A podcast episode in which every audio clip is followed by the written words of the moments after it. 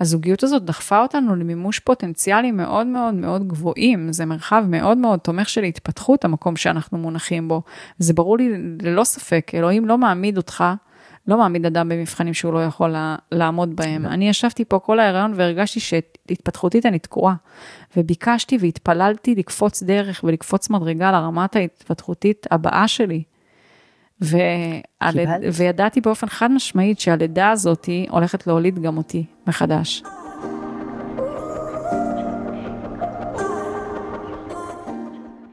ברוכות הבאות לפודקאסט מאישה לאישה מעבירות את חוכמת השבט. בעולם העיר מבוסס תוצאות שמושתת על ערכים זכריים, אנחנו הנשים שמתפקדות על הרבה כובעים, בית, משפחה, עשייה עסקית, קל לנו ללכת לאיבוד, להתרחק מהטבע ומהקול האמיתי שלנו ולשכוח את עצמנו. פעם, אנחנו הנשים היינו נפגשות כמדי חודש באוהל האדום. שם היינו מתכנסות יחד, משתפות ומורידות מהלב שלנו את מה שיושב עלינו. שם היינו גם חולקות ידע ותובנות אחת עם השנייה ונזכרות בעצמנו. החוכמה הזאת עברה מאישה לאישה, מסבתא לנכדה, מאמא לבת, עד ש... עם השנים, העולם התפתח וחוכמת השבט העתיקה הלכה ונעלמה.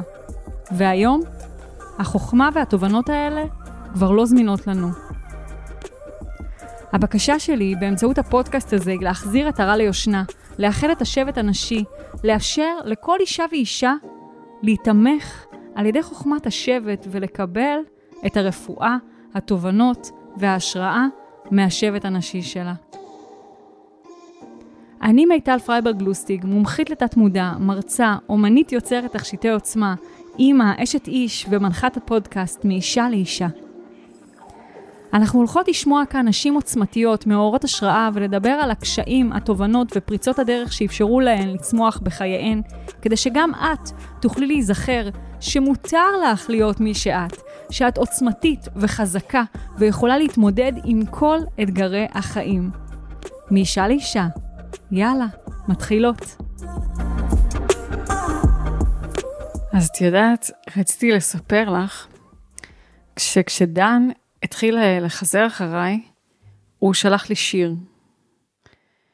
שיר של הדס קליינמן ואביב בחר, שנקרא בימים שיעברו עלינו. והמילים שלו זה, בימים שיעברו עלינו נדע, לשאת יותר עצבות רכה, והשמיים יחכו לנו עד שנבין, ובלילות נרוץ מתוך עצמנו אל שדות ילדות, בארץ לא שבויה, אל המים המבקשים משיבולים לגדול.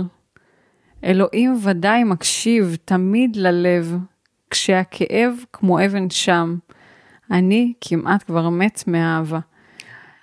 ואני...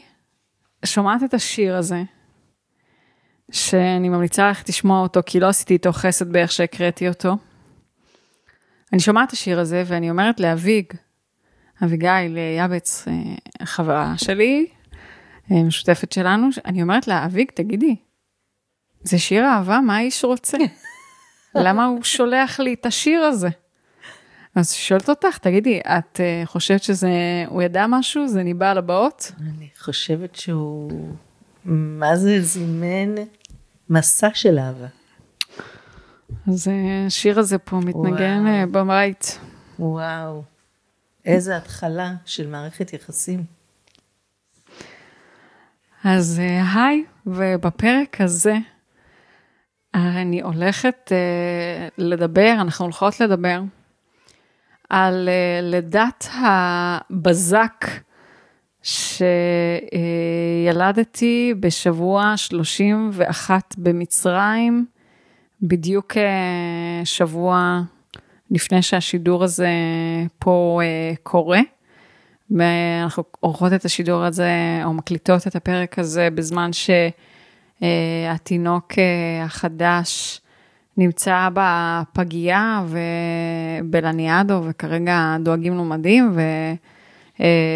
ואנחנו בין ביקור לביקור. ואנחנו בין ביקור לביקור, ונשאלת השאלה, איך לידת הבית המושגחת שתוכננה להיות, הפכה להיות לידת בזק בשארם א-שייח מצרים, שהוביל למסע פינוי דרמטי של משפחה שלמה, שבו מעורבים בערך, נראה לי, כל רשויות הממשלה, ועוד המון המון, רוח גבית שניתנה למסע הזה, על ידי מורים רוחניים ומטפלים באמת מהטובים שקיימים, נציין את שמם בהמשך. אז הזמנתי לפה את רויטל שטיאט,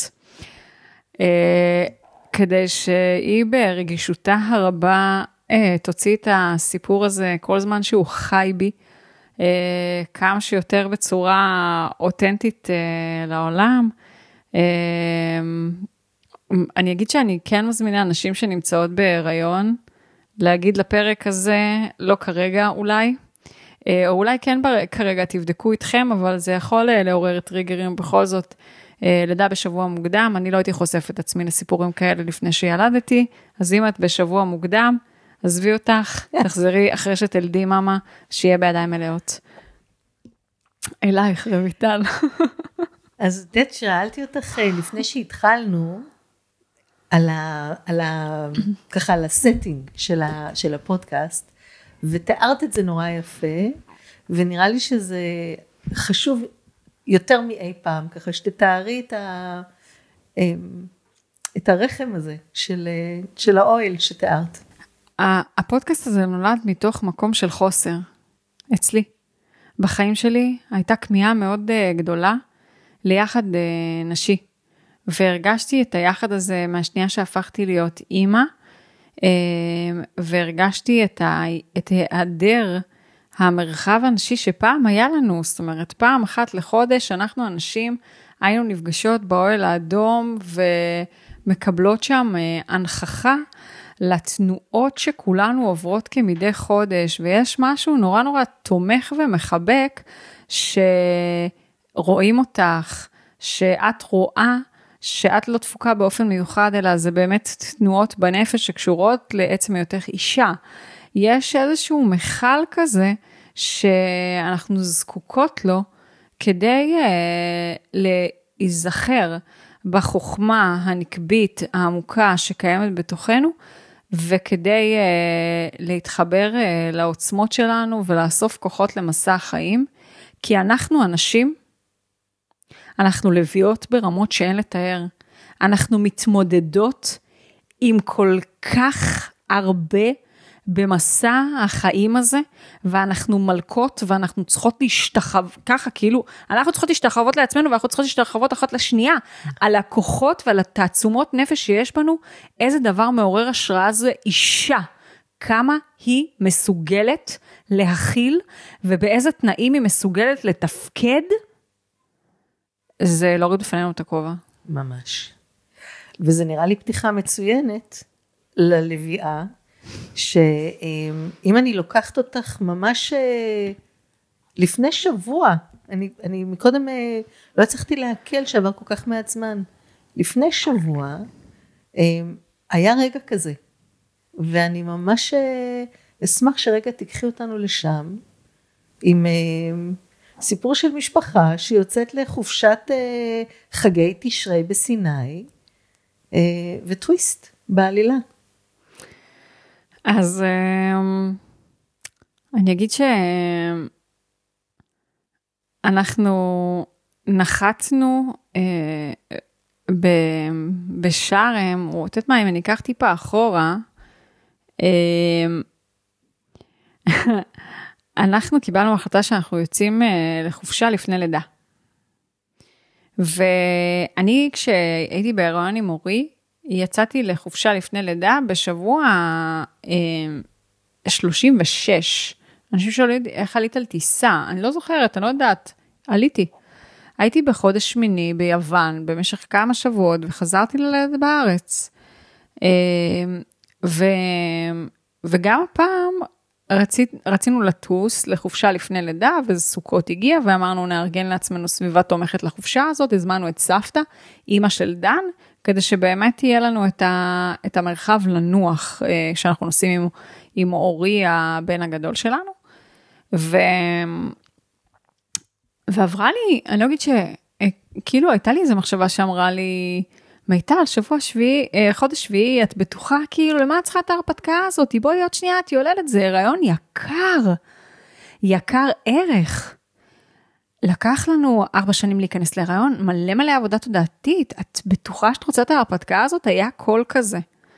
ואמרתי, זה סך הכל שעה טיסה, כאילו, אפילו לא יושבת, מה כבר יכול לקרות? אני אפילו לא יושבת 4 שעות באוטו או משהו כזה. בסך הכל שעה טיסה, נוחתים בשארם, ובית מלון 5 כוכבים, סוויטה מול הים, עם עוד, הלכנו ספציפית למלון הזה, רנסנס קוראים לו, חברה טובה שלי, הייתה שם עם המשפחה שלה, גם עם ההורים שלה, גם אחיה, ובעצם באנו לשם כי אמא שלה אמרה שיש שם שנירקול מדהים, שאם אתה הולך על הפיר, כאילו על המזח, אתה יורד 2 מדרגות ואתה רואה עולם מטורף. ואז אמרתי, זה חופשה של הריוניות. הנה, אני אפילו לא צריכה ללכת בשביל שנירקול, זה במלון. אז זה מושלם. והגענו שם בעצם ברביעי בערב, ברביעי בלילה חושך, לא ראינו כלום, והתעוררנו ביום חמישי בבוקר, לסוויטה מטורפת, מול הים, מתחתנו הבריכה, הכל קרוב, ושם בעצם מתחיל המסע הזה. אז ביום שבת, דן שומע ברקע את המשפט, תאירו את דן, כי ירדו לי המים. אז אני אגיד שבאמת הגענו ברביעי, הגענו בחמישי, קמנו בחמישי, עשינו שנירקול מדהים, אני ראיתי צבעים שלא ראיתי בחיים שלי, באמת משהו מדהים, וגם ביום שישי יצאנו לטיול, ועשינו שנירקול ברס מוחמד, ובאמת כאילו 2 לוקיישנים יפהפיים של שנירקול, וביום שישי אנחנו חוזרים למלון, גמורים מהעייפות, אנחנו נכנסים למיטה, שאורי ישן בינינו, הייתה לו מיטה שם, כאילו לילה לפני זה הוא ישן במיטה, אבל בלילה הזה הוא החליט לישון איתנו, הוא ישן בינינו, ואני מתעוררת, ב3:00 בבוקר, אחרי שקמתי מלא פעמים, כאילו תביני שאני קמה מלא פעמים, אני בסוף כאילו, שלפוחית שלי לוחצת, אני קמה מלא, אבל אז כאילו אני מתעוררת, ואני מבינה שירדו לי המים. ומה עובר לך בראש? היה לי התקף חרדה. זה כאילו, אני עומדת למות, כזה. אני עומדת למות, כאילו, אני גם קולטת שאני בלידה מוקדמת, ואני גם קולטת שאני בלידה מוקדמת בארץ זרה. אני עומדת למות, כזה. כאילו, אני עומדת למות, ואני אומרת לדן, עכשיו הוא לא שומע אותי, אמא שלו שומעת אותי ראשונה, ואז הוא מגיע, ואני אומרת לו, תתקשר לדליה ותגיד לה שתבוא עכשיו, שדליה זו חברה שלי, שתבוא עכשיו. לא, שנייה לראה, תתקשר לדליה ותגיד לה שתבוא עכשיו. והיא מגיעה, ואנחנו מקבלים את ההחלטה, לנסוע לבית חולים, שהיה במרחק כמה דקות נסיעה מאיתנו, שתביני שכשהגענו לשארם, ביום רביעי בלילה, היה לנו נהג ששלחו מהמלון, והנהג הזה ששלחו אותו מהמלון, הוא היה דובר אנגלית, והוא הראה לנו, הנה, פה הבית חולים, אני לא הבנתי אם הוא חדש או בשיפוצים, אם הוא רק נבנה, תביני ששארם כולה נמצאת כרגע בשיפוצים, כי נסגר שמה, קונגרס שהם הולכים לארח, וכרגע הם ממש בבנייה ובעידוק מטורף של ההבטחה שלהם, כאילו לקראת הקונגרס הזה. וגם הבית חולים הזה הוא חלק מהדבר הזה, והוא מראה לנו את הבית חולים, וככה אנחנו ממשיכים, ובזמן שאנחנו נוסעים, אני אומרת לעצמי בראש, טוב לדעת שהוא פה, כן. אבל אמין שלא נזדקק לו. כן. כאילו הייתה הכנה, הייתה הכנה, מקמו אותי. ואני בהתקף חרדה, ואני קודם כל לוחצת על שיחת וואטסאפ בקבוצה של המילדות שלי, שהיו עתידות להיות מילדות הבית שלי, ואחת מהן עונה, אמצע הלילה, אנחנו 3:00 לפנות בוקר, אני מתעוררת, 4:00 בבוקר בישראל, היא עונה והיא אומרת, אם יש אפשרות לנסוע לגבול, תוסו לגבול. אם יש אפשרות. אני בודקת עם הגוף שלי, אני מבינה שזה לא יהיה הדבר הנכון לעשות, לפחות אם אני עושה את זה, אני קודם עוברת לבית חולים הזה בשערים.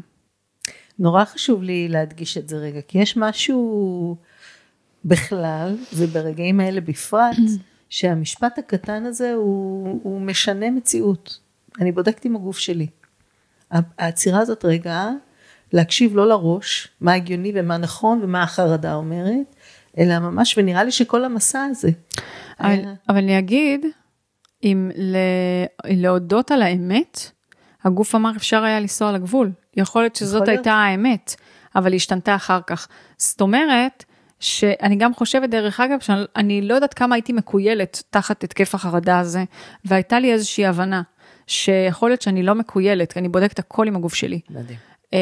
אז באמת גם יכול להיות שבאותו רגע הייתה המציאות, כי אם תראי כמה רגעים, כמה צעדים קדימה שקרו, יכול להיות שזו הייתה המציאות, אבל היא השתנתה.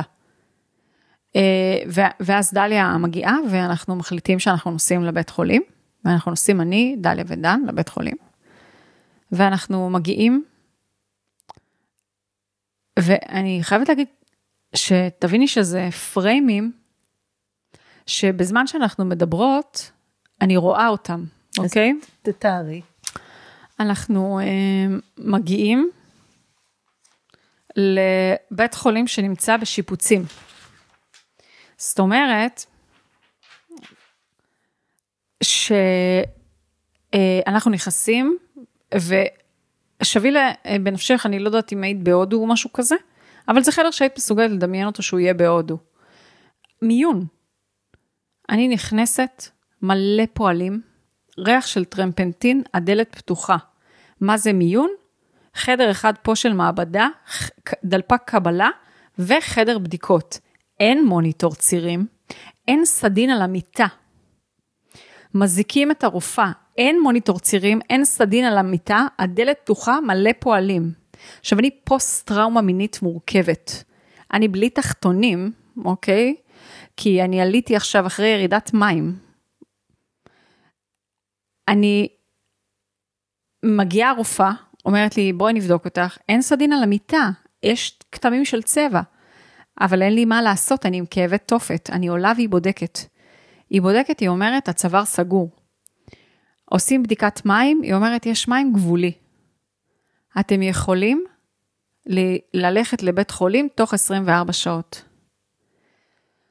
היא אומרת את זה, אנחנו ישר אומרים, אוקיי, יאללה, אנחנו מזיקים מהר מונית, דליה כבר מבררת עם הנהג מונית שלה, אנחנו מעדכנים שאנחנו שמים פעמנו לגבול, ואומרים רק להגיע לאילת. אם יש לנו עד 24 שעות להגיע, אנחנו עכשיו נוסעים לאילת. המונית כבר מחכה במלון, אנחנו באים להשתחרר מהמיון, כאילו מה זה להשתחרר? אני אומרת לך מהחדר הזה לחדר הזה, סבבה? והוא אומר לנו, תחתמו על ויתור. אנחנו אומרים לו, עכשיו אני עם כאבת תופת. אנחנו אומרים לו, למה לחתום על ויתור? עכשיו, חייבת להבין, שהם מדברים אנגלית, ולא כולם, אבל עם מבטא נורא נורא כבד. זה נורא קשה להבין. ואז הוא אומר, אנחנו אומרים לו, למה לחתום על ויתור? הרופאה אמרה לנו, שתוך 24 שעות אנחנו יכולים להתייצב, בבית חולים. הוא אמר, לא, היא אמרה לכם שאתם צריכים להיות 24 שעות בהשגחה. ואז אני אומרת לו, אבל זה לא מה שאני הבנתי, תקרא לה בבקשה. ואז הוא קורא לה. עכשיו, ותוך כדי, תביני, אנחנו כאילו, המחשבות שלנו זה, וואי, בטח הם רוצים להשאיר אותנו כסף, זה שווה להם שנשאר.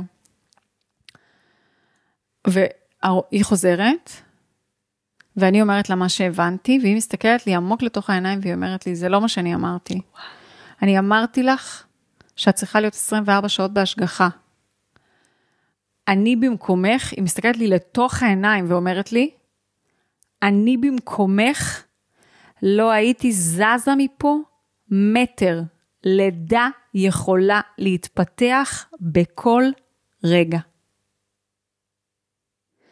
ואני עם כאבים, ואת אומרת את זה, וכל הבטן שלי מתכווץ. ואני אומרת לגוף כאילו, תיסגר, דן אומר לי, תסגרי צבא הרחם, תסגרי את הרחם, תסגרי את הגוף, אני אומרת לגוף, תיסגר, תיסגר, תיסגר, אבל אני מרגישה שהצירים לא מפסיקים.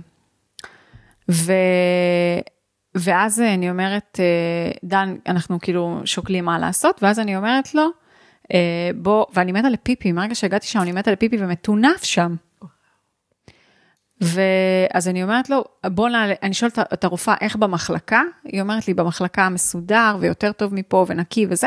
אני אומרת לו, אז בוא נעלה למחלקה, ומשם נחליט. בוא קודם נתאשפז.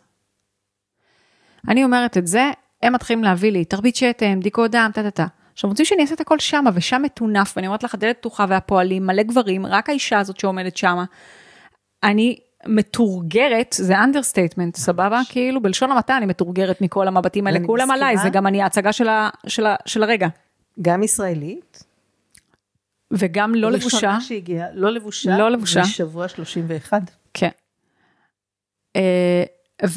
והם מתחילים להביא את הבדיקות האלה, ואני אומרת להם, לא, אני רוצה לעלות למעלה למחלקה, והם רוצים, לא, תעשי עכשיו, ואני אומרת, לא, אני רוצה למחלקה, ואז אני מקבלת איזה ציר חזק, ואני צועקת לדן, עכשיו תעלו אותי למחלקה, עכשיו תעלו אותי למחלקה.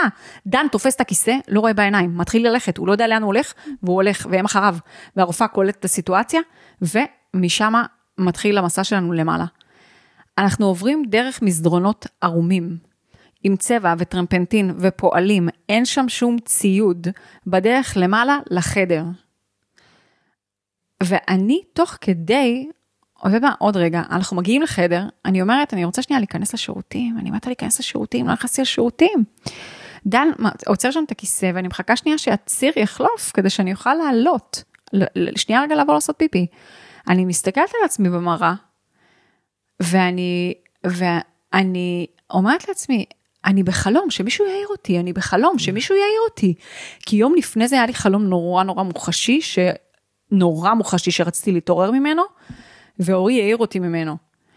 אז אני כאילו מסתכלת עצמי במראה, אני רואה אותי, ואני אומרת, אני בחלום, אני לא רוצה להיות פה, שמישהו יעיר אותי. ואז הרופאה נכנסת, שואלת כאילו למה אנחנו מתעכבים, ואז אני אומרת, אני רק רוצה שנייה להיכנס לשירותים, והיא קולטת סיטואציה, והיא אומרת לי, עכשיו תעלי על המיטה. אני עולה על המיטה, היא אומרת, את בפתיחה 5.5, ומשם הם מטיסים אותי, מעבירים אותי למיטה, ומטיסים אותי לחדר לידה. תוך כדי הריצה, דליה ודן רצים אחריהם, והם באים להכניס אותי לחדר לידה, והם אומרים להם, פייפרס, פייפרס, תחתמו על ניירת, שהם מסכימים להכניס אותי לחדר ניתוח. עכשיו תראי מה זה הבדלי שפה. הם פשוט מילדים בחדר ניתוח. ואני שומעת את דן אומר, מה ניתוח? היא בלידה. ואני צועקת להם, שתביני, הם לא יכולים להיכנס איתי, אני עוברת את המסדרון לתוך החדר, ואני צועקת להם, תחתמו על מה שהם רוצים! כי אני מרגישה את הילד יוצא. אני מסיימת לצעוק להם, תחתמו על מה שהם רוצים, אני שומעת את דן, ואני מקבלת ציר, אני דופקת צעקה, הראש יוצא. או וואו. אני על המיטה, אני רק הסתובבתי על הצד, ואני כאילו לא נכנסתי לחדר, אני רק בעיכול. והראש יוצא, ועוד ציר, הגוף קופץ החוצה, אני שומעת אותו בוכה, אני רואה את הראש השחור שלו, עם המלא שיער, הם חותכים ורצים.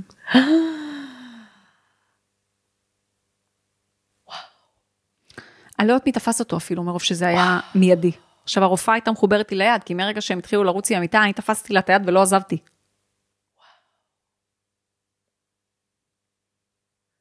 אם אנחנו נותנות לזה פרק זמן, מה זה היה? תראי, בתעודת לידה שלו רשום 7.5. מ-3 ל-7.5 בחלומות שלך. אני אומרת לך, אולי הגענו לבית חולים נגיד ב-4, אני לא יודעת, אבל אין מצב, לדעתי בשעה 5 הוא כבר היה בחוץ. אבל לקח זמן עד שהשיליה יצאה. זאת אומרת, הם יצאו איתו. בצד של דן, אני בדיעבד שמעתי, שכאילו, תוך שנייה מהרגע שהם נכנסו איתי, הם יצאו, הוא יוצא עם סדין, ומתוך הסדין רואה יד, דן לא נשם, דן הפסיק לנשום. סבבה, אני שמעתי אותו בוכה, דן הפסיק לנשום. ודן רץ אחרי הילד. עכשיו, אני נשארת בחדר ניתוח, מקובצת עם כאבת תופת, מקובצת ברמות שאין לתאר, והשיליה לא משתחררת. ומה עבר לך בראש? אני רק רוצה שתיתנו לי משככי כאבים. כשנכנסנו לבית חולים, אני אמרתי לדן, עכשיו תמיד מזכירך, תכננתי לידה טבעית, ואת אורי עלתי בלידה טבעית פה אצלי בבית. אבל איך שנכנסנו לשם, אני אמרתי לדן, כל משכך כאבים שיש להם, רוצים להכניס, דן אומר שאמרתי, אם רוצים קיסרי, קיסרי, אני לא יודעת, אני מאמינה לו. אבל אמרתי לו, כל משכך כאבים שיש להם, כל משכך כאבים שיש להם, שיתנו לי. מה שיש להם, שיתנו לי. אז אני שוכבת שמה, עם כאבת תופת, הגוף בטראומה. כן. ואני רק רוצה שזה ייגמר. עכשיו הם מנסים לשחרר את השיליה, ואני מקובצת מוות, כאילו. עכשיו תגיד, הם מעלה ראש שלי, והם בדחקות צחוק, כאילו בטירוף. עכשיו, מה זה בדחקות צחוק? אני מתה מכאבים, והם צוחקים. עכשיו, מה אני מבינה? תקשיבי, לא היה להם דבר כזה בחיים, הם לא יודעים, הם כאילו, הם לא יודעים איך לאכול את הסיטואציה, כאילו סיטואציה כזאת אנושית בין אנשים, שכאילו, לא יודעת אם הם בכלל פגשו יולדת עבר, סבבה, או נגיד פגשו יולדת עבר, לא כזאת לידה, כאילו זה משהו שהפתיע אותם ברמות, שהם פשוט כאילו צחקקו שם, הם לא ידעו איך לאכול את הדבר הזה. ואחרי חצי שעה שהם מנסים לשחרר את השיליה ולא יוצאת ככה, אני מבקשת, תנו לי הרדמה כללית, אני רוצה שזה ייגמר. ואז אני הולכת לישון, ואני מתעוררת אחרי רוויזיה, תהליך של מוציאים את השיליה עם היד וגרידה, במיטה שלי במחלקה, אחרי שכאילו הגעתי, התעוררתי, נתנו לי עוד משכך כאבים, לא הספיק, נתנו לי מורפיום, ואני הולכת לישון בעולם שכולו טוב. משם אנחנו עוברים לחלק השני. וזה מה קורה עם התינוק בעצם. ממש. דליה, חברה שלי, לא משה ממני. עכשיו, היא יודעת ערבית, וזה היה המזל הגדול מאוד. נכון. כי אם היא לא הייתה יודעת ערבית לנהל את התהליך חירום הזה, עם גוגל טרנסליט, כמו שהמשכנו להתנהל בימים שאחר כך, כאילו היה מאוד מאוד מאוד בלתי אפשרי. וחלקם יודעים עוד פעם אנגלית, אבל מבטא נורא כבד, והרבה לא יודעים. כאילו הצוות בתוך המחלקות לא יודעים, בפגיעה לא יודעים אנגלית. אז משם אני בעצם שוכבת במחלקה, שם נקי, מסודר, שקט, בחדר לבד. מה שכן, סיגריות, הריח של הסיגריות, סיגריות בכל מקום, מעשנים בכל מקום, סיגריות וטרמפנטין, סיגריות וטרמפנטין. אני חזרתי, כל האף שלי סתום, כאילו ממלא לך, כי הוא לא יכל להריח את זה.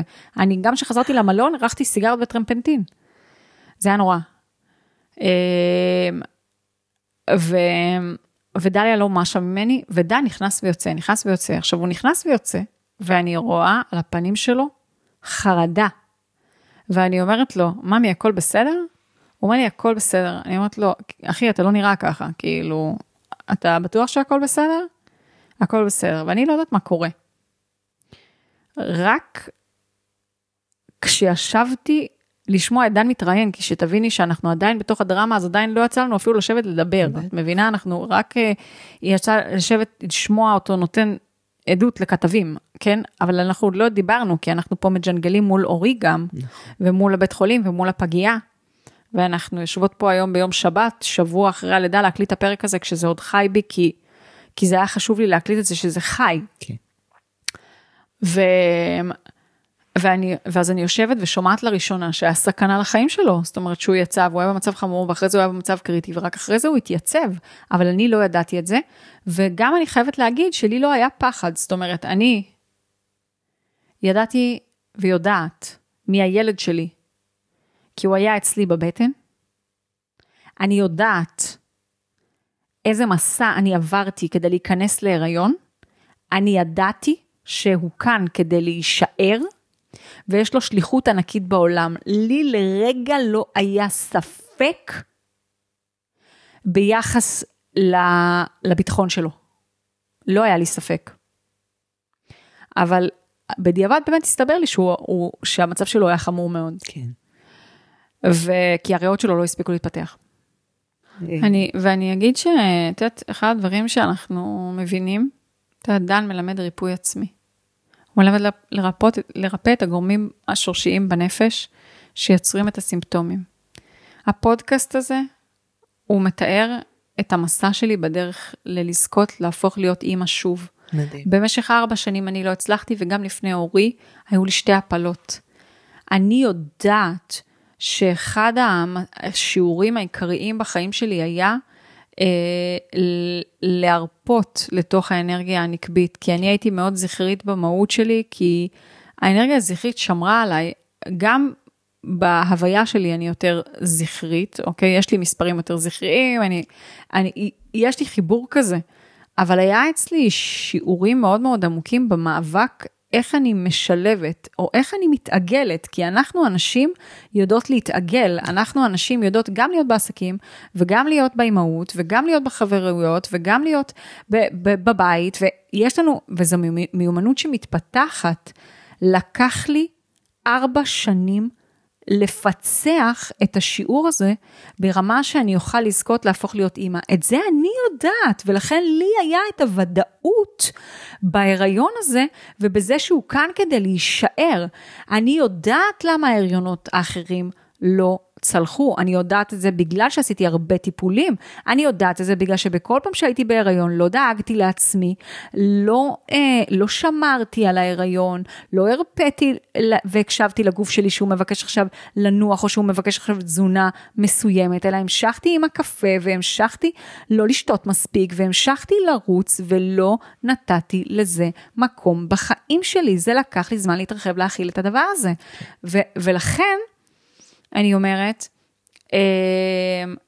גם הסימפטום שליוו את ההיריון הזה, הם היו ממש מבחני אמונה, שבאו לבחון, האם אני באמת התמתי את כל אותם שיעורים, ממש. שלמדתי בדרך, שזה ממש. שיעורים באהבה עצמית, ושיעורים בהרפאיה, ושיעור בלדעת לקבל, וואו, תכף נדבר על השיעור הזה, כן. כמה הוא השתקף במסע הפינוי הדרמטי, שבסופו של דבר עברנו, וגם אבל המקום הזה, של ענווה, ענווה, וואו וואו, זה היה שיעור בענווה, חבל על הזמן, תרחיבי, היה פה ממש, גם אני וגם, טוב, דני נדבר בשם עצמו, אבל אני ממש הרגשתי, שכאילו, זה איזשהו מסע התפתחותי כזה, שאני עברתי, בחיים שלי, תנועה, ממקום שבו הייתי בתודעת קורבן, ובתודעה של חוסר אונים, ולא היה לי את הידע שיש לי היום לגבי הכוח שלי, והיכולת שלי לברוא את המציאות שלי, לא היה לי את הידע הזה,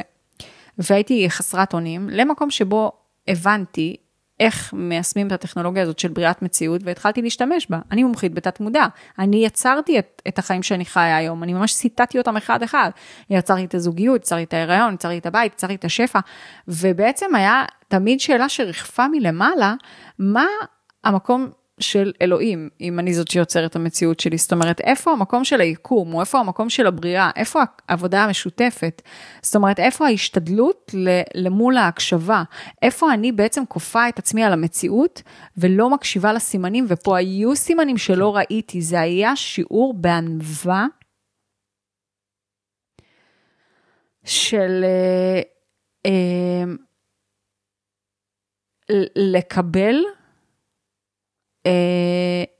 לקבל את המציאות, וזה מאוד קשה לי להגיד את זה, אוקיי? לעבוד עם המציאות, לא לעבוד נגדה, כמו גם לעבוד עם המערכת, ולא לעבוד נגד המערכת, לעבוד איתה. שיעורים בענווה, ממש לפנים שלי, אני נחבטתי שם, אני ישבתי חבוטה ומבוישת, ולקח לי זמן, לשחרר את האשמה שמה, ואני אומרת לך, זה היה תהליך נורא נורא מואץ, כן? כי נתמכתי על ידי המטפלת שלי, שמטפלת בשיטת איזון חיים, איטיאל, ששלחה לי בדיוק, היא סרקה אותי, ושלחה לי את השיעורים, וכשהבנתי, שאני עושה מניפולציה, על המציאות, ואני צריכה לעבוד איתה, ולא לעשות עליה מניפולציה, זאת אומרת, דברים נפתחו, ותכף אני אגיע לעוד לתאר איך היה הדבר הזה. אני רוצה כן לתת לזה עוד ככה טיפה של מיקוד, כי אני חושבת שזו נקודה נורא נורא משמעותית, שקשה מאוד, קשה להבין אותה עד שחווים אותה. קשה לתפוס אותה, ואני חושבת שיש משהו בתיאור הזה שהוא נורא משמעותי, כי יש לנו, אנחנו כולנו בתהליכים של התפתחות ושל למידה ושל הכנסה של דברים חדשים, אבל יש משהו במפגש עם המציאות שפתאום באמת מעמיד את הדברים, עלתי מבחן זה המילה, אבל סוג של מבחן, לראות אוקיי, קיבלת את כל הידע הזה, עכשיו מה את עושה איתו? תנועה במציאות, ממש.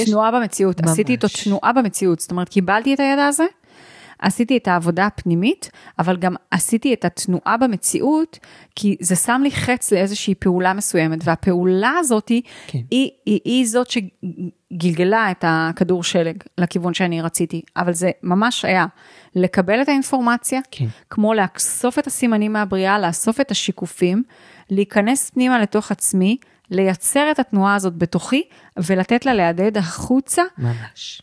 מול המציאות. שמשתקפת בעיניי עכשיו. כן.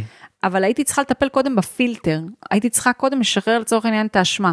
הייתי צריכה לשחרר את הפילטר שדרכו אני רואה את המציאות, כששיניתי את הפילטר שדרכו אני רואה את המציאות, ועשיתי את התנועה, המציאות השתנתה באותו הרגע.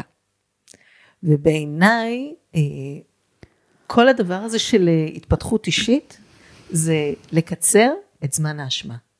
אנחנו נשים מומחיות בללכת לשם, ויש משהו בסיפור שלך שאומר, אני עשיתי את הכל, אבל במואץ, ראיתי, חוויתי, הרגשתי, הלכתי לשם, ויש משהו באשמה שהוא בסך הכל הרבה מאוד אנרגיה, אנרגיית חיות שהיא מבוזבזת, היא זולגת. ובמקרה הזה, האקוטי הזה, לא היה סיכוי לבזבז מילימטר של אנרגיה, כי הכל הלך לטובת ליטרלי. להעביר אותו לארץ. היה צריך להעביר אותו כמה שיותר מהר לארץ. היה צריך להעביר אותו כמה ש... אני אגיד שקודם כל, דליה, שוב פעם שהייתה שם איתנו, היא יכלה לראות את ה... היא ראתה את המפה מבחוץ, והיא החזיקה עבורנו באמת את התמונה. היא ראתה את המורכבות בדבר עוד לפני שאנחנו ראינו אותו. זאת אומרת, אנחנו עד עכשיו, אמרתי לך, הלכנו בלי המערכת. אני נתמכתי כל ההיריון, עדיין נתמכת על ידי המדקרת שלי, שהיא מופלאה ברמות שאין לתאר, נתנה לי מענה, אבל הלכנו בלי המערכת. פה אי אפשר ללכת בלי המערכת, כי בלי המערכת אי אפשר להוציא את הילד ממצרים. אוקיי? נולד ילד במצרים. אין לו ניירת, אין לו דרכון, הוא לא רשום דרכון של אמא שלו, ואי אפשר ללכת בלי המערכת, היה חייב ללכת עם המערכת. שאנחנו לא רגילים להשתמש בה. ודליה ראתה את התמונה, והיא פשוט הרימה חמל, זאת אומרת, פנתה אלינו לי לפיד, אשת ראש הממשלה, ועשו לנו חיבורים עם שגריר ישראל, שגרירת ישראל במצרים, עשו לנו חיבור עם הקונסול, ישירים, אני לא דיברתי עם פקידים, דן, סליחה, לא אני, דניאל מבצע צבאי, סבבה, אני הייתי עסוקה, וכולם הבינו שאני כרגע צריכה להיות עסוקה בלייצר חלב, כי באמת אחת האינפורמציות, השגחה פרטית, אחת האינפורמציות הכי חשובות שאני קיבלתי בעודי שוכבת במיטת בית החולים, על ידי חברה שלי, שהיא אמרה לי, מיטל, החלב הראשון הוא זהב טהור, זה מה שיכול לעשות שינוי בכל המצב של הילד. את כרגע צריכה להתרכז בחלב הראשון שיגיע אליו, ואנחנו מבינים את זה, ובפגיעה שם, ואנחנו משתפים את הרופא, והרופא אומר, מה פתאום? לא ייתנו לו זה, את יכולה לזרוק את החלב הראשון שיש לך, לא ייתנו לו את זה, ואני מבקשת מדוקטור מי, הרופאה שאני קוראת לה סנשיין, שהיא כזה יותר יש את הרופאים בתוך המחלקות, והיא בתקשורת דיברה אנגלית, ואחראית שם מהבחירים. אמרתי לה, בישראל נותנים את החלב הראשון, ואומרים שהוא מאוד קריטי לימים הראשונים של התינוק. היא אמרה, אנחנו לא מכירים את זה, אני אבקש שיקראו מחקרים, יבדקו מחקרים, ואנחנו נחזור אלייך. ובאמת באותו ערב אנחנו מגיעים לפגיעה, ומבקשים מאיתנו לתת ניסיון ולתת לו, ודן הולך ומביא לי משאבה ידנית, ואני יושבת ומוציאה כמה טיפות, והם נותנים לו, והם חוזרים אליי עם עיניים זורחות, הם לא מכירים את זה, חוזרת אליי הרופאה עם עיניים זורחות, ואומרת לי, תביא לי עוד, זה השפיע עליו בצורה מאוד מאוד חיובית, אבל אנחנו גם מבינים, שעל אף העובדה שהפגיעה כן הייתה מצוידת שם, להבדיל מהחדר מיון שבו התקבלנו, ושהיו אינקובטורים, ובאמת, תראה, ישבו שם חבר'ה, איזה 5 כזה, הם יושבים, הם מסתכלים על יש תינוקות במיטות, והם כזה, באינקובטורים, והם כזה מסתכלים על הצגים, ואז כזה, אם איזה צג מצפצף, אז הם קמים, אין להם מוצץ, הם מרימים את התינוק ככה, ושמים לו אצבע. הוא יונק, והם מחזירים אותו, אוקיי? פה בפגיות יש מוצצים. אבל אנחנו מבינים, שאנחנו חייבים להחזיר אותו, וכמה שיותר מהר לארץ, גם שם דרך אגב, שעות ביקור פעם אחת ביום, אוקיי? כאן בפגיות, לצורך העניין שהתקבלנו בלניאדו, קיבלו אותנו איזה פגייה מדהימה, עם מערך תמיכה של יועצות הנקה, ועובדת סוציאלית, פסיכולוגית, בואי, כאילו, זה משהו מטורף, אבל,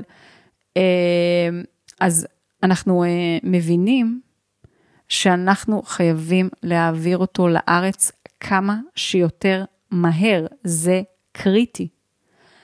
ובאותו רגע, דן פשוט מתחיל לנהל מבצע צבאי שכלל תקשורת עם מלא גורמים.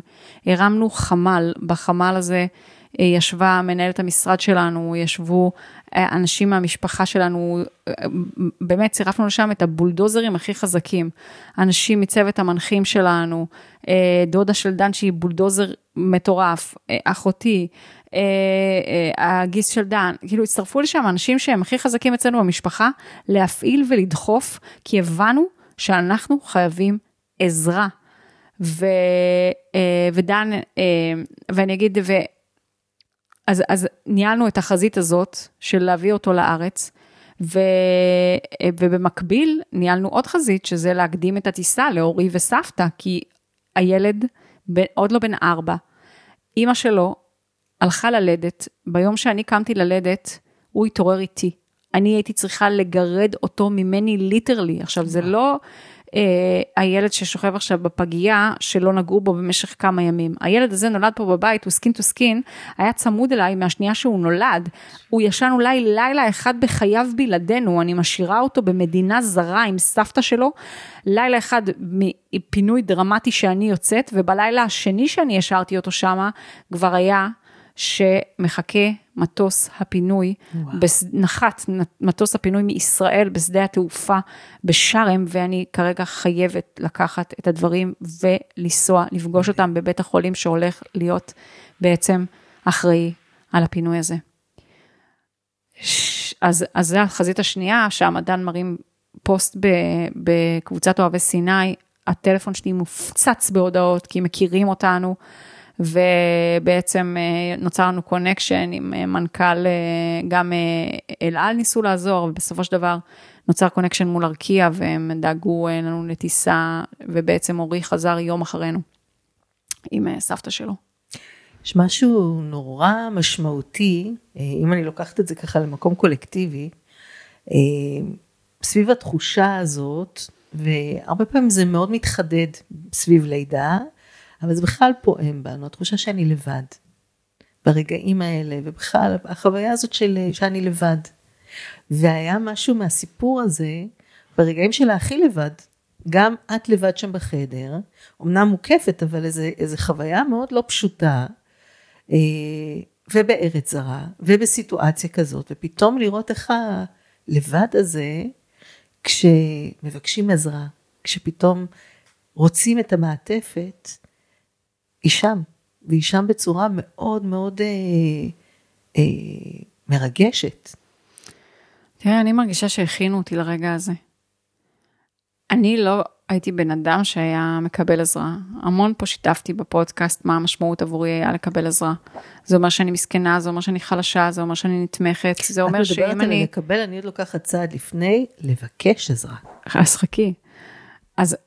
גם בלבקש עזרה, כאילו, מה זה אומר עליי? זה אומר שאני נזקקת, זה אומר שאני חלשה. זה אומר, אם אני אסכים לקבל עזרה, זה אומר שאין מקום לקול שלי, כאילו, זה מבטל את הסי שלי, כי עוזרים לי, אז אני גם, כאילו, אני גם עוד מדבר, יש לי מה להגיד, כאילו. ופה במקום, אז אני מרגישה שממש הכינו אותנו לרגעים האלה, והיה, באמת, לא הייתה לנו ברירה, זאת אומרת, הבנו שאנחנו לא נוכל לנהל את זה לבד, אנחנו אנשים שרגילים להיות בצד של נותן, בואי, תביני, סבבה. אנחנו רגילים להיות בצד שנותן, ואנחנו רגילים, כשמציעים לנו עזרה להגיד, אנחנו מסתדרים. גם אני וגם דן, לא אנשים שרגילים להיות בצד שמקבל. ובמקום הזה הבנו אנחנו, וזה היה רגע, וראיתי אותו, זאת אומרת, היה רגע שכאילו, אנחנו פשוט הבנו נורא נורא מהר, שאנחנו נצטרך להשתמש כאן בתותחים כבדים, וזוכרת שהרמתי טלפון לדליה, ואמרתי לה, אולי לא נכון להשתמש בכל הקלפים בבת אחת, אולי רגע שנייה, והיא אמרה לי, מיטל, יש לכם את האפשרות, תשתמשו, בכל מי שהציע לעזור. אל תהיו במקום שאומר, רגע שנייה, אבל כאילו אולי לא, יש את ראש הממשלה, מה אני יכולה לנסות כאילו קודם מלמטה? לא, אתם לא במקום הזה. אתם במקום שאתם צריכים להפעיל את כולם, אחרת אתם לא תיצאו מפה. וזה היה השיח, כאילו תבינו איפה אתם מונחים, אתם לא קולטים, או אני לא קלטתי. ואז ברגע הזה, באמת הזה, אז ניהלנו שני חזיתות, דן ניהל את החזית של לדבר עם הקונסול ולדבר עם השגרירה ולדבר עם והחמל דיבר עם רשות התעופה ובאמת המון גורמים מעורבים וגם הגורמים מבית החולים, דוקטור ג'ון הרופא מבית החולים שניהל את המהלך הזה, ואני לא מדברת איתך על צוות רפואי, אני מדברת איתך על צוות שדאג לפינוי הדרמטי הזה, וחברת הביטוח, חברת הפניקס, שניהלה את המבצע הזה בצורה פנומנלית, וחברת מדסיס, חברת הסיוע הרפואי שהגיעה עם דוקטור ירון נווה, ראש הפגייה במחלקת שערי צדק, תביני כמה הדבר הזה היה קריטי. חברת הכנסת יעל גרמן שהייתה מעורבת, כאילו כל כך הרבה אנשים שהיו מעורבים בסיפור הזה, אני בטח לא הזכרתי את כולם. ברובד השני, אני ניהלתי ציר אחר. אני ניהלתי ציר רוחני. ציר אנרגטי. זאת אומרת, כשאני יצאתי לבית החולים בשעה 3:24, אני שלחתי הודעה למיכל מילגרום. מיכל מילגרום, חברתי הטובה, מתנה אחת הגדולות שקיבלתי בחיי, שלחתי לה הודעה, מיכל, ירדו לי המים, אני הולכת ללדת.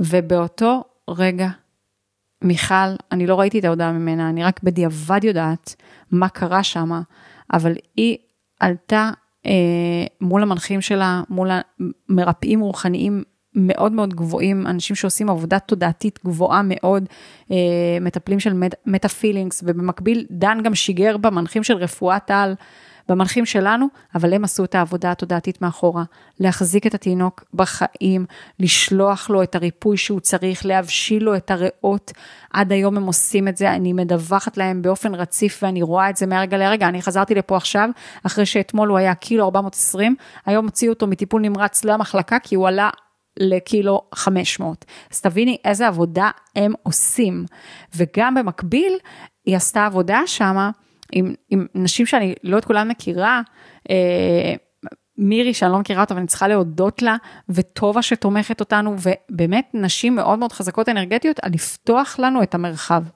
ותראי, הכל היה נורא קריטי, זאת אומרת, היו, וכמובן גם חייבת לציין את מירי לב בר, המעסיקה שלי לשעבר, והסוכן ביטוח שלי, ששניהם מתעסקים בתחום של הביטוח, שפשוט עזרו, להוציא את הדבר הזה לפועל, אנחנו היינו צריכים עזרה.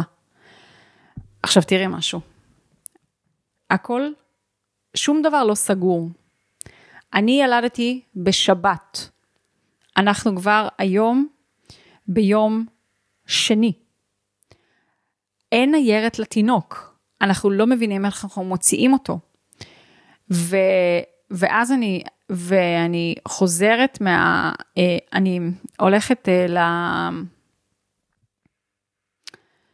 אני הולכת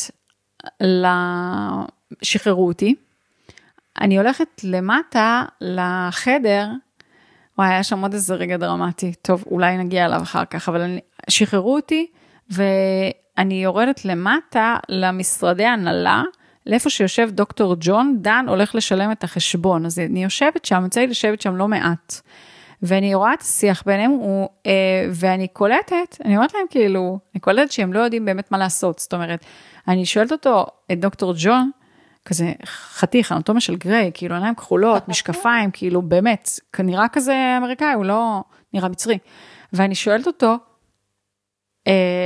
אתם לא יודעים מה לעשות, אה?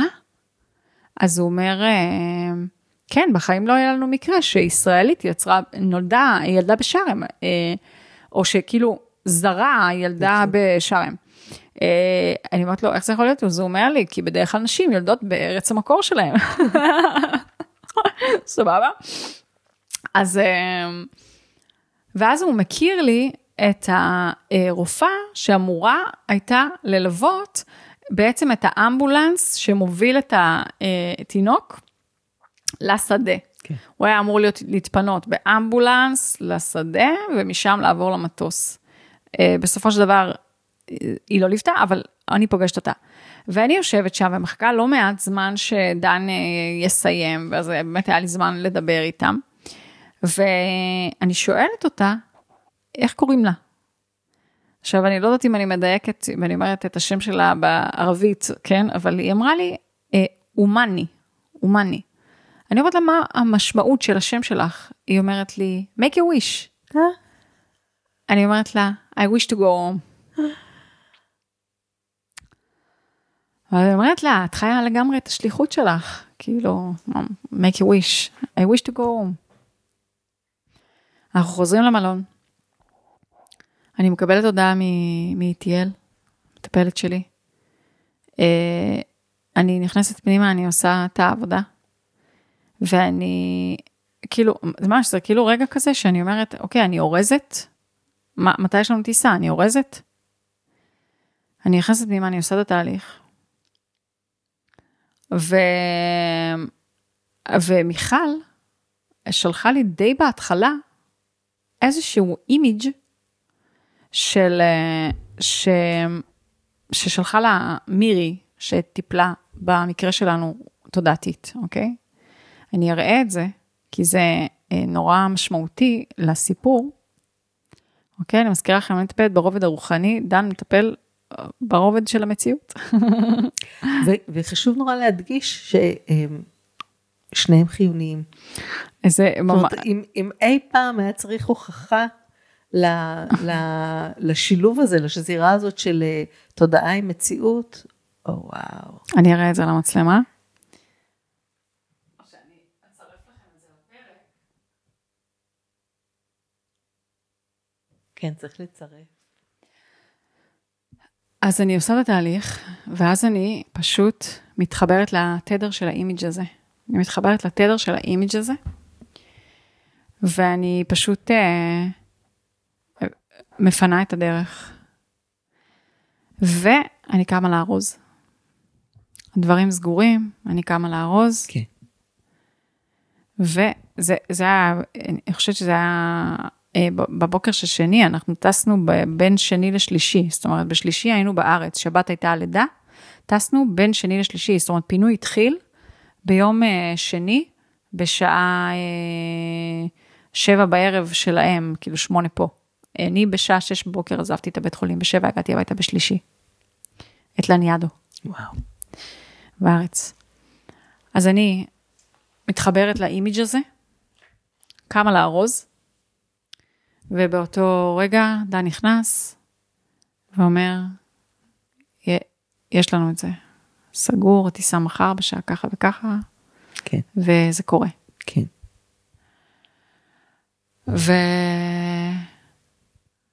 אני ידעתי, זאת אומרת, כבר ידעתי, זאת אומרת, זה היה ברור, זאת אומרת, עשיתי את התהליך, הייתי מוכנה, פיניתי מהדרך הכל, קמתי לארוז, והוא בא. זה קרה במציאות. אני חושבת שזאת המשמעות באמת של make a wish.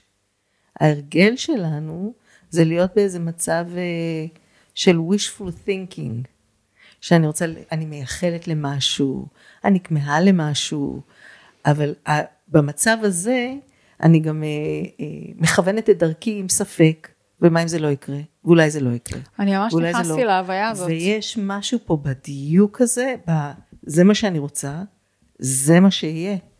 אני ממש נכנסתי להוויה הזאת, ממש נכנסתי להוויה הזאת, ממש נכנסתי לתדר הזה, וממש רטטתי אותו, ממש. ותוך כדי שאני רוטטת אותו, אני מסלקת את כל מה ש... את כל הרעשים בשדה, שכאילו מפריעים לי להתיישר בתוכו. שיש להם תפקיד לרעשים האלה, כדי כל הזמן לדייק מה מידת המחויבות שלנו, מה מידת הטרסט שלנו. נכון. ופה ממש הבנתי שאני לא יכולה, כמו שאני מלמדת, ממש. אני לא יכולה להחזיק שום תמונה אחרת. ושיגרתי במקביל, טל דניאל, חברה שלי שתמכה אותי, והחזיקה את התינוק, ועוד פעם הצוות המלכים וכולם, שידרתי, תחזיקו, וגם המשפחה, תחזיקו את התמונה שלנו, אוחזים אותו, ארבעתנו, בבית. כל מי שרק שיגר לעברנו פחד, אמרנו לו, זה לא הזמן.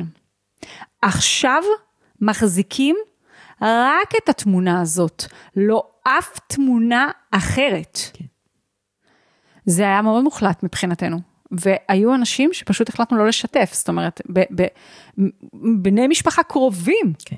כי ידענו שהרטט שלהם יפריע למה שאנחנו מבקשים, למציאות שאנחנו מבקשים ליצור. בדרך אגב, זה בדיוק מה שעשינו כשהחלטנו ללדת את אורי בלדת בית.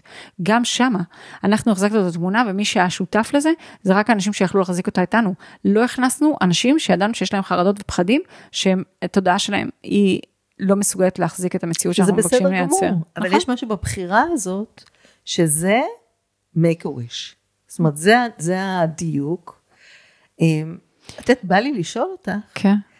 מקודם דיברת על זה שאת יוצרת את המציאות של חייך. כן. ואם זה חלק מהמציאות שזימנת, כן. מה היה בסיפור הזה? עוד לא הגענו לסוף שלו, אבל מה היה? כן. שאת זימנת אותו. מה יש פה שנועד במיוחד בשבילך? אז אני אספר לך. קודם כל, כשהגיע הצוות הפינוי הרפואי לבית החולים, דוקטור ירון נווה, הוא היה חייל, הוא היה גולנצ'יק, יש לו שפה מאוד זכרית, מאוד, ומול הצוות הרפואי בפגיעה שמהם הוא קיבל את התינוק, הוא היה צריך לתחקר מה קרה שם, ואני ישבתי מהצד ליד התינוק, טוטו, זה השם חיבה שלו, והסתכלתי עליו שפה נורא נורא, שפת גוף, נורא נורא צבאית, הרופאה, אישה, די מכונסת, מעבירה לו את האינפורמציה, ומאחוריה הצוות הרפואי, שהם חבר'ה צעירים כזה. והוא קיבל את האינפורמציה ויצא, ואני יושבת שם ליד התינוק, ומצחקקים. שומעת לעצמי כאילו... תראי כמה שיפוטים עברו אצלי, מה הם מצחקקים, אולי הם בחיים לא, כאילו זה שהוא היה כזה צבאי וכזה, על מה הם מצחקקים? עכשיו, איתו הגיע הפרמדיק, ניתאי, ולניתאי יש פירסינג באוזן. אני שואלת את הבחורה, אמרתי, חייבת לשאול. אני מסתכלת על הסיטואציה, הם יצאו. אני שואלת את הרופאה שמה, תגידי, מה אתם מצחקים? אז היא אומרת לי, לרופא יש פירסינג, ואני רוצה לעשות גם, עכשיו תביני, היא מקוסה, לא רואים את האוזניים שלה. וואו. אני רוצה לעשות גם, אבל אני חוששת מאיך זה יתפס. איזה סיפור טוב. עכשיו תקשיבי, אני כאילו רואה את האנושיות. ממש. גם בכל המסע הזה פה, תראי, בתוך המחלקה, אחד האחים, אח, שהחליף לי את הזונדה באמצע הלילה, שנורא כאבה לי, קראו לו קרים. קרים זה רך. הכי רך, באמת, הכי רך. האנשים שם לא היו רגילים למנטליות שלנו. לבקר בפגיעה, מתי שאתה רק רוצה, זה לא דבר שהוא מקובל שם. ויחד עם זאת הם נתנו לנו את זה. ותזכירי לי שאני רוצה להגיד מילה על דן, על איזה גבר הוא הפך להיות במסע הזה, אבל הם ראו אותנו ברגע שבו החיים שלנו התנפצו לרסיסים. הם ראו אותנו ברגע שביר מאוד. ממש. זוג צעיר, במדינה זרה, ברוך השם, באמת סבתא שהייתה איתנו, את אמרת, אני הייתי לבד בבית חולים 10 דקות, היה לי את דליה, היה לי את דן, והיה לי את סבתא, אני הייתי 10 דקות לבד בחילוף, בין דן לבין אימא שלו, אבל אני לא הייתי לבד שנייה, והם ראו אותנו ברגע הכי פגיע, והכי שביר שלנו, והם היו שם, בחמלה, ויצאו מגדרם, כדי שאנחנו נרגיש עטופים, ושרואים אותנו, ושדואגים לנו. והילד הזה, התינוק הזה, כשהוא היה בתוך הבטן שלי, אני אמרתי שהוא הילר, שהוא מרפא גדול, שאני מרגישה כבר, כי הוא כבר התחיל להוריד לי ידע של ריפוי. אני ידעתי שיש לו שליחות מאוד מאוד גדולה, לא דמיינתי לעצמי אפילו כמה. וכשהוא היה בבטן והרגשתי את הרטט שלו, אמרתי לדן, קוראים לו נהר, או נהרי, או נהוריי, זה מה שאני מקבלת, זה לא שם שהוא, אני הייתי בוחרת אותו. לילד הראשון שלי אני קראתי אורי, שתביני, אם הולכים ל-Human Design, אני פותחת סוגריים קצרים, אבל אני חייבת, ב-Human Design מדברים על אם יש לך מרכז זהות מוגדר או לא. לי ולדן אין מרכז זהות מוגדר, לאורי יש. הילד הזה יודע מהרגע שהוא נולד מיהו. אני ודן בחיפוש מתמיד של הזהות שלנו בחיים. כשקראנו לו אורי, ידענו שהוא יחזיר לנו את האור שלנו, כי כשהוא נמצא במרחב שלנו, אנחנו יודעים מי אנחנו. כשירד לי התדר הזה, שקוראים לו נהר, נהוריי, נהרי,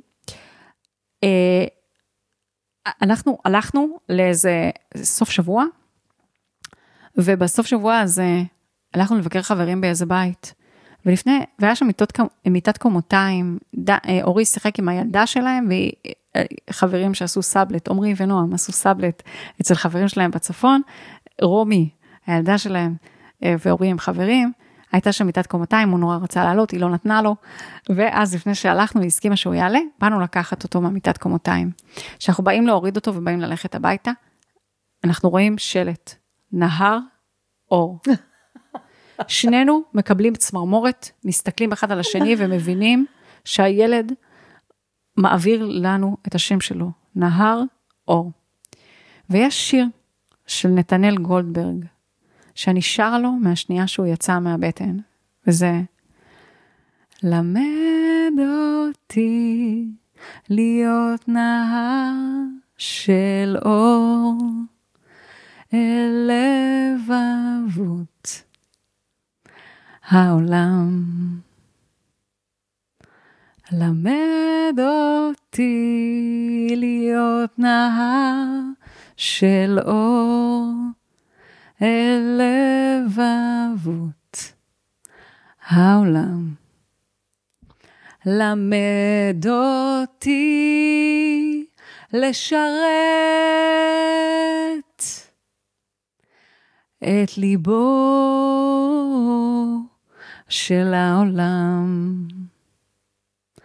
ברא בי יצר טוב לעובדך באמת, ואז תיפגש אמת שבי, באמת של אחר. ובעודי יושבת ושר לו את השיר הזה, אני מקבלת פלשים שלא יוצא ונכנס משגרירויות, ומביא שלום לעולם.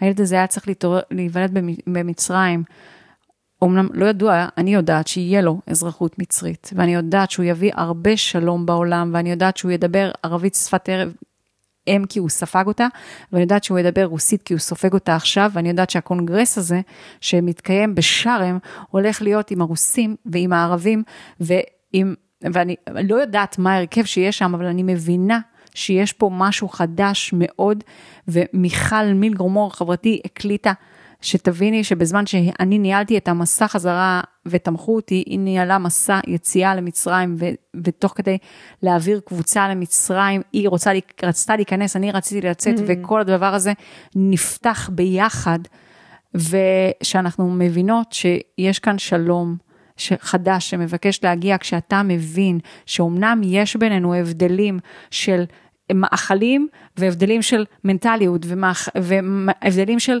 אמונות, והבדלים של גזע ולאום, אבל בסופו של דבר, כולנו בני אדם, ויש לנו לבבות שהטבע שלהם הוא אהבה, הטבע שלנו הוא לאהוב, וכשאנחנו רואים אחד את השני, מתוך מתוך אותו לב פועם ואוהב, אנחנו מאוחדים. זה מה שמאחד בינינו, האנושיות הזאת שלנו, וזה מה שאני יצאתי איתו, כשהתראיינתי, שאלו אותי, תגידי, תחזרי למצרים, תחזרי לשאר, אמרתי, ברור שאני אחזור. אני יצאתי משם עם חוויה מאוד מאוד טובה, ועוטפת, ומחבקת, לא רק של בית החולים בשארם, אלא גם של המדינה שלי, שעזרה לי לחזור לפה. כמה שיותר מהר, אני חזרתי בהודעה ענקית, על הזכות לחיות את החיים האלה, ושאני מבינה, את יודעת, אני אספר איזה כוכבית קטנה, אנחנו, לאורך כל המסע שלנו כאן, אני מאוד מאוד קשובה לסימנים, על איך פספסתי את כל מה שהיה בדרך, אני באמת חושבת שזה קשור לשיעור בענווה, או שלא, או שלא, אבל, תמיד יש פה איזה משהו שמלווה אותנו בבית, כל פעם שאנחנו לומדים איזה שיעור, מגיע איזה ספר ילדים או איזה סרט שמעביר לנו את השיעור הזה. ממש קצת לפני שנסענו, ראינו את הסרט המשך של נמו, שזה הסרט של דורי. נכון. אבל אחד המסרים שעוברים שם, היא אין לה זיכרון, והיא איבדה את ההורים שלה, ובעצם שכחה שיש לה הורים ואיפה הם נמצאים, אבל אחד הדברים שהיא זכרה, זה פשוט מה עושים? לשחות, שוחים, וזה בדיוק מה שאנחנו עשינו כאן, כאילו זה הלך איתי המסר הזה, אתה לא יודע מה לעשות, שוחים, זה, אני לא הסתכלתי קדימה, אף, כאילו, לאורך כל המסע הזה, הסתכלתי רק על הצעד הבא, לא, כן. לא יכולתי לראות כלום בהמשך, כן. הסתכלתי רק על הצעד הבא, במיון מה עושים, עולים למחלקה, מה עושים, רק על הצעד הבא, צעד הבא, אני מוסיפה, זה מקסים, ואני מוסיפה לזה, כי השוחים, זה הדבר שהכי טבעי לדג לעשות. והדבר שהכי טבעי לנו לעשות, זה המקום הזה של לסמוך, או להאמין, או להיות בתנועה הזאת עם הלב הפתוח. זה מה שאנחנו אמורים לעשות, בשוחים האלה, הזה, והיה משהו פה בהתנסות, שהיה כל כך הרבה רבדים של זה, של להיות, ולהיות עם מה שמגיע, ולשמוע את הצחקוקים, אבל לא ללכת למוח השיפוטי. ממש, וכבר ללכת עם ההתניות, ועם מה שאני יודעת, ועם מה שאני חושבת שאני יודעת, אלא לשאול, ולהיות בסקרנות, ולהיות ברגע, ולפגוש את האנושיות הענקית הזאת, אני רוצה לשאול, זו שאלה מוזרה קצת, אבל תגידי לי עוד קצת על אהבה. דיברת על אהבה.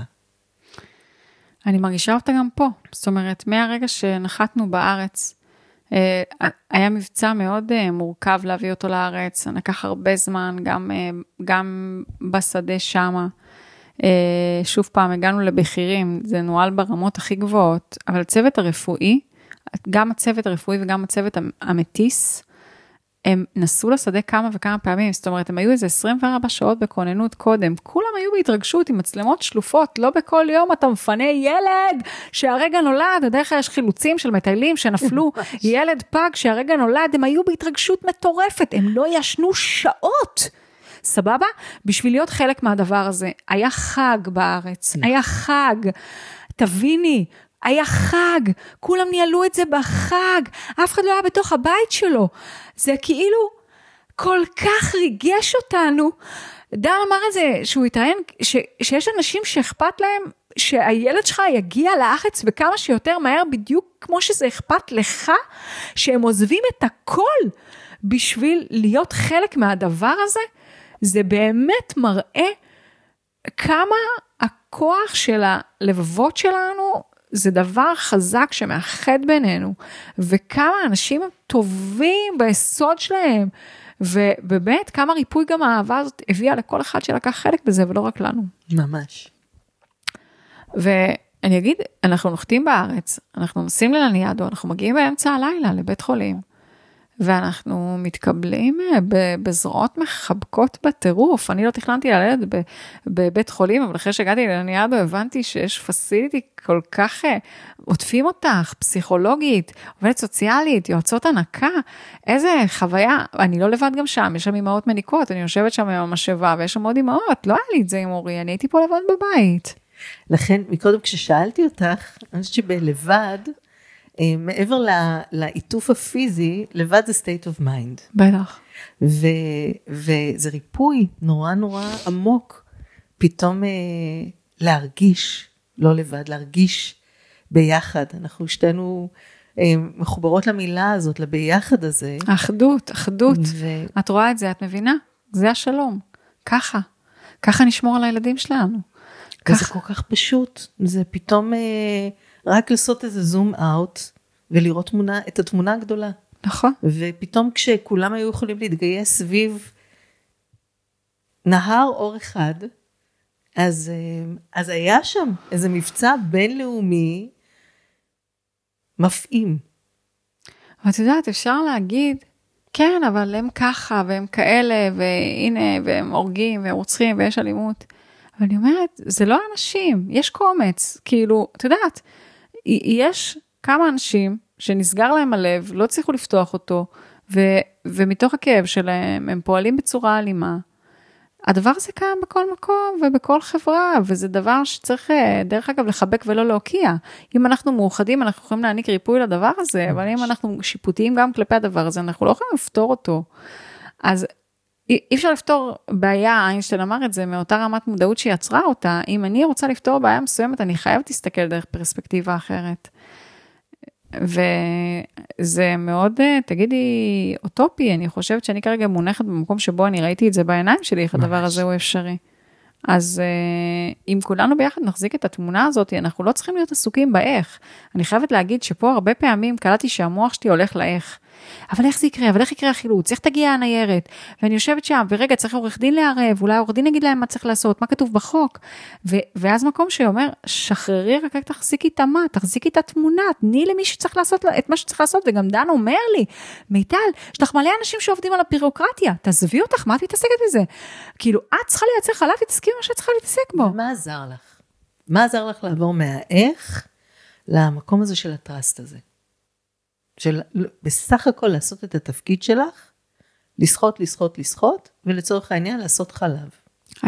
היה בי את זה, אני באתי מוכנה. הדרך הכינה אותי. והשנרקולים שעשינו ביומיים הראשונים, והמראות האלה מתחת למים, והתדר הזה, הקלמנס הזה, הרגוע הזה, שאמרתי נכון את המילה? כאילו באנגלית. כן, כן. אז המקום הרגוע הזה, שרטטתי אותו בהיריון, זאת אומרת, הילד הוא נורא מים, לא סתם קוראו לו נהר, נהר אור.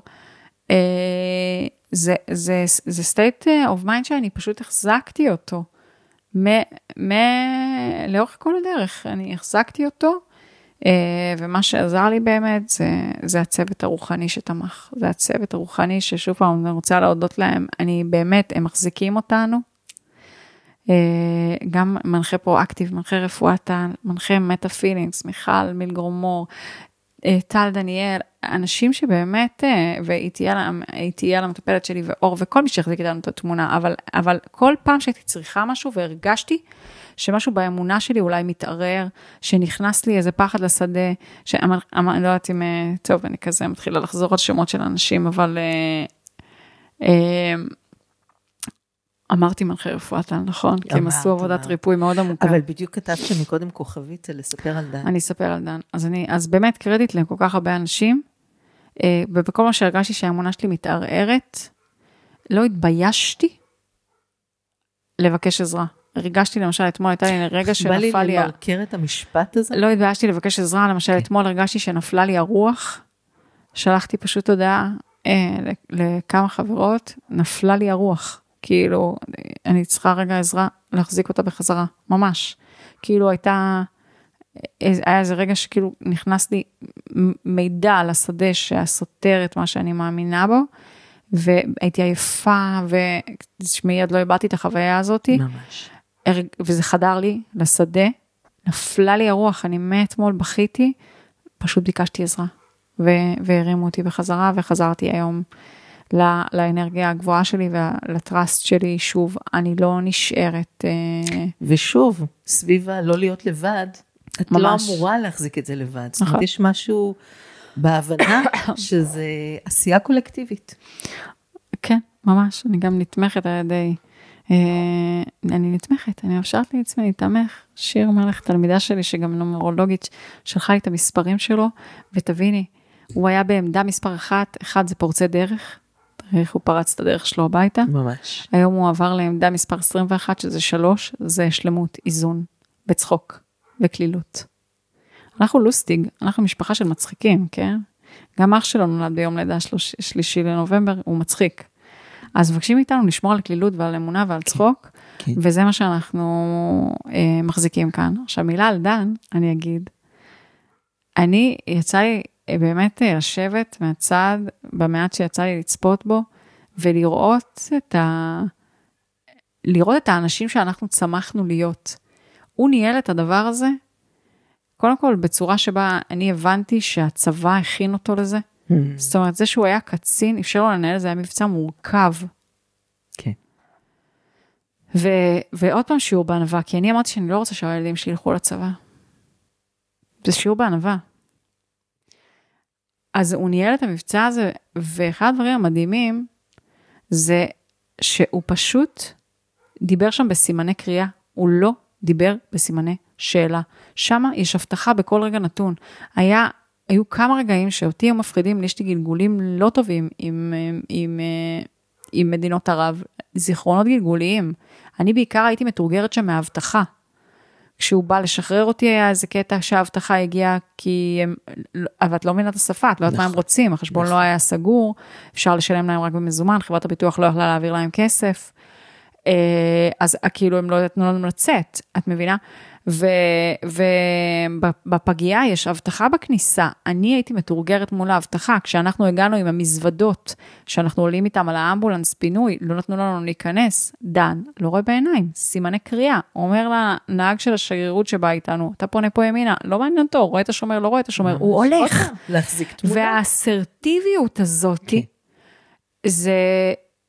זה משהו שהתפתח בו, התייצב בו, כי זה משהו שהוא עובד בו, כאילו, זה משהו שהתייצב בו, והסתכלתי עליו נפעמת, על הגבר שהוא צמח להיות, ואני מבינה שזה מראה לאישה שאני צמחתי להיות, זה רגשתי בטירוף, ואם אני חוזרת לשיר שאיתו פתחנו, בימים שיעברו אלינו, באמת נדע לשאת את הקשיים שיגיעו, הזוגיות הזאת דחפה אותנו למימוש פוטנציאלי מאוד מאוד מאוד גבוהים, זה מרחב מאוד מאוד תומך של התפתחות, המקום שאנחנו מונחים בו, זה ברור לי ללא ספק, אלוהים לא מעמיד אותך, לא מעמיד אדם במבחנים שהוא לא יכול לעמוד בהם, אני ישבתי פה כל ההיריון והרגשתי שהתפתחותית אני תקועה, וביקשתי והתפללתי לקפוץ דרך ולקפוץ מדרגה לרמת ההתפתחותית הבאה שלי,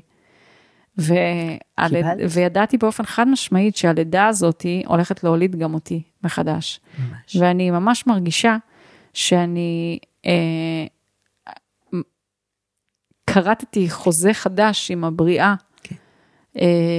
במקום שבו לקחתי כמה צעדים אחורה מהייעוד שלי, או לפחות חשבתי שלקחתי, בדיוק. למקום שמאוד מאוד דייק אותי, ואני מודה על הזכות להיות אימא של שני שליחים מאוד מאוד גדולים, ויש לי שני שליחים גדולים, זה לא רק שליח אחד, נער אור, אורי הוא מנהיג, ואני כבר רואה את ההנהגה שלו, ואני יודעת שהוא הולך לעמוד על במות מאוד מאוד גדולות, ולתת מתנות מאוד מאוד גדולות לעולם, ואת המתנה של נער אור, ואת השלום שהוא בא להביא, אני לגמרי רואה, ואני רואה גם איך הם תומכים אחד בשני, עצם זה שאורי חיכה 4 שנים לאח שלו, שם אותו במקום שהוא מאוד חיכה לו, הוא מאוד קמה לו, והוא מאוד שבטי, שניהם מאוד שבטיים, דן מאוד שבטי, וזה השבט שאני רציתי לבנות ולהקים.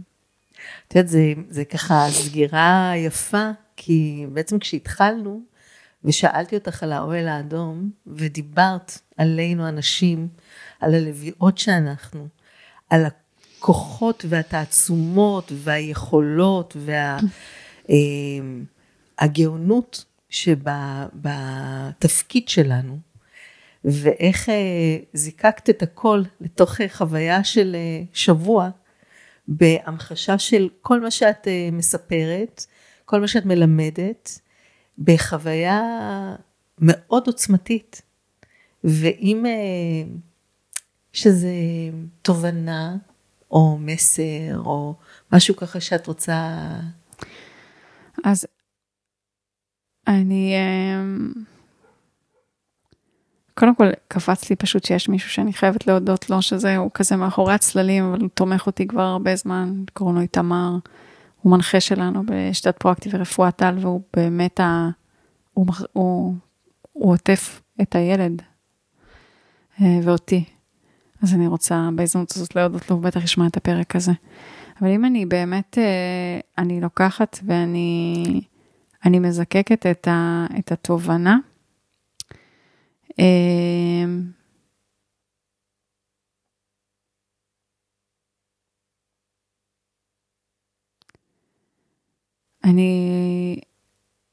אני חושבת, אני מאוד קשובה לסימנים. הציפור שליוותה את המסע הזה, הייתה הדוכיפת. זו הציפור שליוותה אותנו. על הדשא מולנו בסוויטה שמה, הייתה הדוכיפת. והיא כל הזמן הייתה לי מול הפנים, עם הכתר הזה שלה שהיא שולפת. והדוכיפת, עבורי, מזכירה לי להיות מלכה. ואפרופו הדהוד של שבט נשי, מה שאני קיבלתי מחברה שלי, מעיין שובל, שמסמלת עבורי את השבט הנשי, ואורקה, אור טפלר, שמסמלת עבורי את השבט הנשי. העידודים שאני קיבלתי מהן, ומדליה, אלה שחם, שהייתה איתי שם, רבת אלה שחם, החברה הטובה שלי, העידודים שאני קיבלתי מהם, זה את מלכה. את מלכה. אנחנו מעריצות אותך, את אישה אמיצה, את מלכה, תזכרי שאת מלכה. וגם הדוכיפת הזאת הזכירה לי שאני מלכה, וזה היה חשוב שאני אזכור את זה, כן. כי זה אפשר לי לא לקחת לא לקחת על הגב שלי את הכל, ובעצם לאפשר לי להיות מונחת על מקומי. וזה אחד השיעורים שהפודקאסט הזה מלווה אותם, כי כשאני נכנסתי להיריון שאלתי, איך אני מייצרת הכנסה מתוך האנרגיה הנקבית? איך אני יכולה גם להיות אימא וגם להמשיך לתת את המתנות שלי לעולם? איך אני מייצרת סדר, איזון בחיים שלי, שבהם אף אספקט בי לא מבוטל? וזה היה מחקר ומסע שחקרתי אותו, והבנתי שכשאני מונחת על מקומי, אני מאפשרת לדן להיות במקום שלו. אני מאפשרת לאורי להיות במקום שלו. אני מאפשרת לסבתא להיות במקום שלה. אני מאפשרת לעסק להיות במקום שלו. ותקשיבי, את התקשרת אליי ואמרת לי, אני פותחת מחזור של שפע, את לא ידעת שאני ילדתי. את רצית איזשהו שיתוף פעולה בינינו ואמרת לי, אני פותחת איזשהו מחזור של שפע, וככה נחשפת לסיפור הזה. באמצעות התהליכים המדהימים שלך. בזמן שאנחנו מנהלים את כל הסיטואציה הזאת, אני עושה, בזמן שאני מבקשת לצמוח רוחנית, אני עושה 21 יום של מדיטציה, של שפע, של מיכל מילגרום, ואני נרדמת. אני אומרת לה, מיכל, אני נרדמת, אני לא מסוגלת לשמוע אותך עד הסוף, פעם אחת לא שמעתי אותך עד הסוף. אבל צפים לי מלא פחדים. מיכל, יש לי פחד, אני רואה מלא פחדים, שלא קשורים לכסף, קשורים לי אימהות, סבבה? קשורים לביטחון של הילדים שלי. היא אומרת לי, מיטל, תמשיכי, כן. זה מציף לך, מעלה לך, מתוך תת המודע שלך, את הפחדים שלך. ואחד הדברים, שאני חובה בימים האלה בחיים שלי, זה שפע, מאוד מאוד גדול שנפתח, לא רק בדמות האהבה שמגיעה אלינו, אלא בדמות של מלא כסף. גם כספים שמגיעים מכל מיני רשויות ודברים שכאילו עכשיו הגיעו, והרואת חשבון שלי מדווחת לי שהם הגיעו, וגם אנשים שקונים את הקורסים שלנו בזמן שאנחנו מנהלים את הדבר הזה. אז אני, אם אני באמת מזקקת את הדבר הזה, זה השיעור הזה בלסמוך על הבריאה. כן. ולהסכים להיות מלכה, להסכים להיות מונחת על מקומי, להסכים להרפות, ולשחרר את השליטה, ובדיוק להיות במקום הזה שמסכים לעבוד בשיתוף פעולה עם הבריאה. אני עושה השתדלות. ההשתדלות הזאת לא אמורה להוציא אותי מהסנטר שלי, או לגרום לי לפגוע בעצמי. ממש. היא נעשית מתוך הקשבה לצורך שלי, וכשאני קשובה לצורך שלי, אני קשובה לתנועה, אני קשובה לצורך של הבריאה כולה, אני קשובה לצורך של המשפחה שלי, והכל מסתדר בהרמוניה מושלמת. אני ישובה על מקומי, אני מלכה, אני על כס המלכות, כס המלכות. את יודעת, אני חושבת שיש משהו בביטוי הזה מלכה, שעבר המון גלגולים, וכשכל אחת מאיתנו מעזה לבחון מחדש מה זה אומר, ולכל אחת יש איזו משמעות מאוד אישית, מה זה להיות מלכה בממלכה שלי, איך אני מרשה לעצמי להרגיש מלכה, מה זה אומר מבחינת הלסמוך, מבחינת העשייה, מבחינת ההוויה, מה מצריך ממני, על מה אני צריכה לוותר, מה אני צריכה לשחרר, ומה אני צריכה לקחת כדי לשים על עצמי כתר, איזה שיעור ואיזה זכות לשבת עם מלכה, עם כזה סיפור טוב, ואני חובבת סיפורים טובים. תודה. עם איזה פתח של משהו, אני גם רואה את השלום הזה, ואיזה זכות להיות צינור של משהו שנברא, לא נברא עדיין, והולך לעשות כל כך הרבה טוב בעולם. איזו מלכת. על השליטה אני הייתי צריכה לוותר. אז תודה לך שהחזקת לי את ההגה, והבאת את הסיפור הזה בצורה כל כך אותנטית כאן למרחב. כשאני שאלתי את הבריאה, מי יכולה לעזור לי להביא את זה בצורה כזאת מזוקקת, הלכתי לישון כי למדתי לשחרר, אם לא עולה תשובה, לא עולה תשובה, קמתי למחרת, ולא הגיעה תשובה, ושאלתי את דן, ממי, אתה יכול לחשוב על מישהי שמתאימה? הוא מיד אמר, רויטל שטיאט, היא יודעת להקשיב. שטיאט, היא יודעת להקשיב. ממש. אז זה זכות, ותודה רבה, ומזל טוב לכם. ואיזה פרק מופלא, מסיפורי האוהל האדום. אני מזמינה את כולנו להחזיק את התמונה. ממש. של נער אור, כאן נמצא איתנו בבית, המסע שלנו, עודנו כאן עדיין לא הסתיים, ומזמינת כולנו להחזיק באמת את התמונה שלו כאן, איתנו בבית, עם אח שלו הגדול, וכל המשפחה עוטפת, והוא אוכל יונק מהציצי של אמא שלו, ואמן שאנחנו נחגוג את זה. And so it is. תודה רבה. תודה רבה. אני רוצה להזמין... וואו, שתפו, מה לקחתם מהפרק הזה, ושתפו, שתפו, שתפו, שתפו אותו, כדי שהוא יגיע לכל מי שזקוקה וצריכה את זה. אני אגיד שמהשנייה הראשונה שהבנתי, שבעצם הרגע שחלפה טראומה, התחלתי לתעד, אז יש הרבה סרטונים אצלי שמתעדים, שם בבית חולים אסור לצלם, אבל אני ממש רואה את הדבר הזה, אמרתי לה, הופך לסרט, אז יש לי פה גם את הפלטפורמה, ואת ההזדמנות להגיד, שאם מכירים, תסריטאי או מפיק, שיכול לקחת את הסרט הזה, לנטפליקס או למקומות אחרים, אני ממש רוצה להוריד את התסריט הזה, כמה שיותר מהר, כי אני מרגישה, שיש פה מסר, שהוא באמת חוצה גבולות, וחוצה מדינות, וצריך להגיע באמצעות הילד הזה, נער אור, לעולם, השליחות שלו, החלה, ואני רוצה לעזור לו להגשים אותה, להביא שלום. אז תודה רבה, ונתראה בפרק הבא. ביי.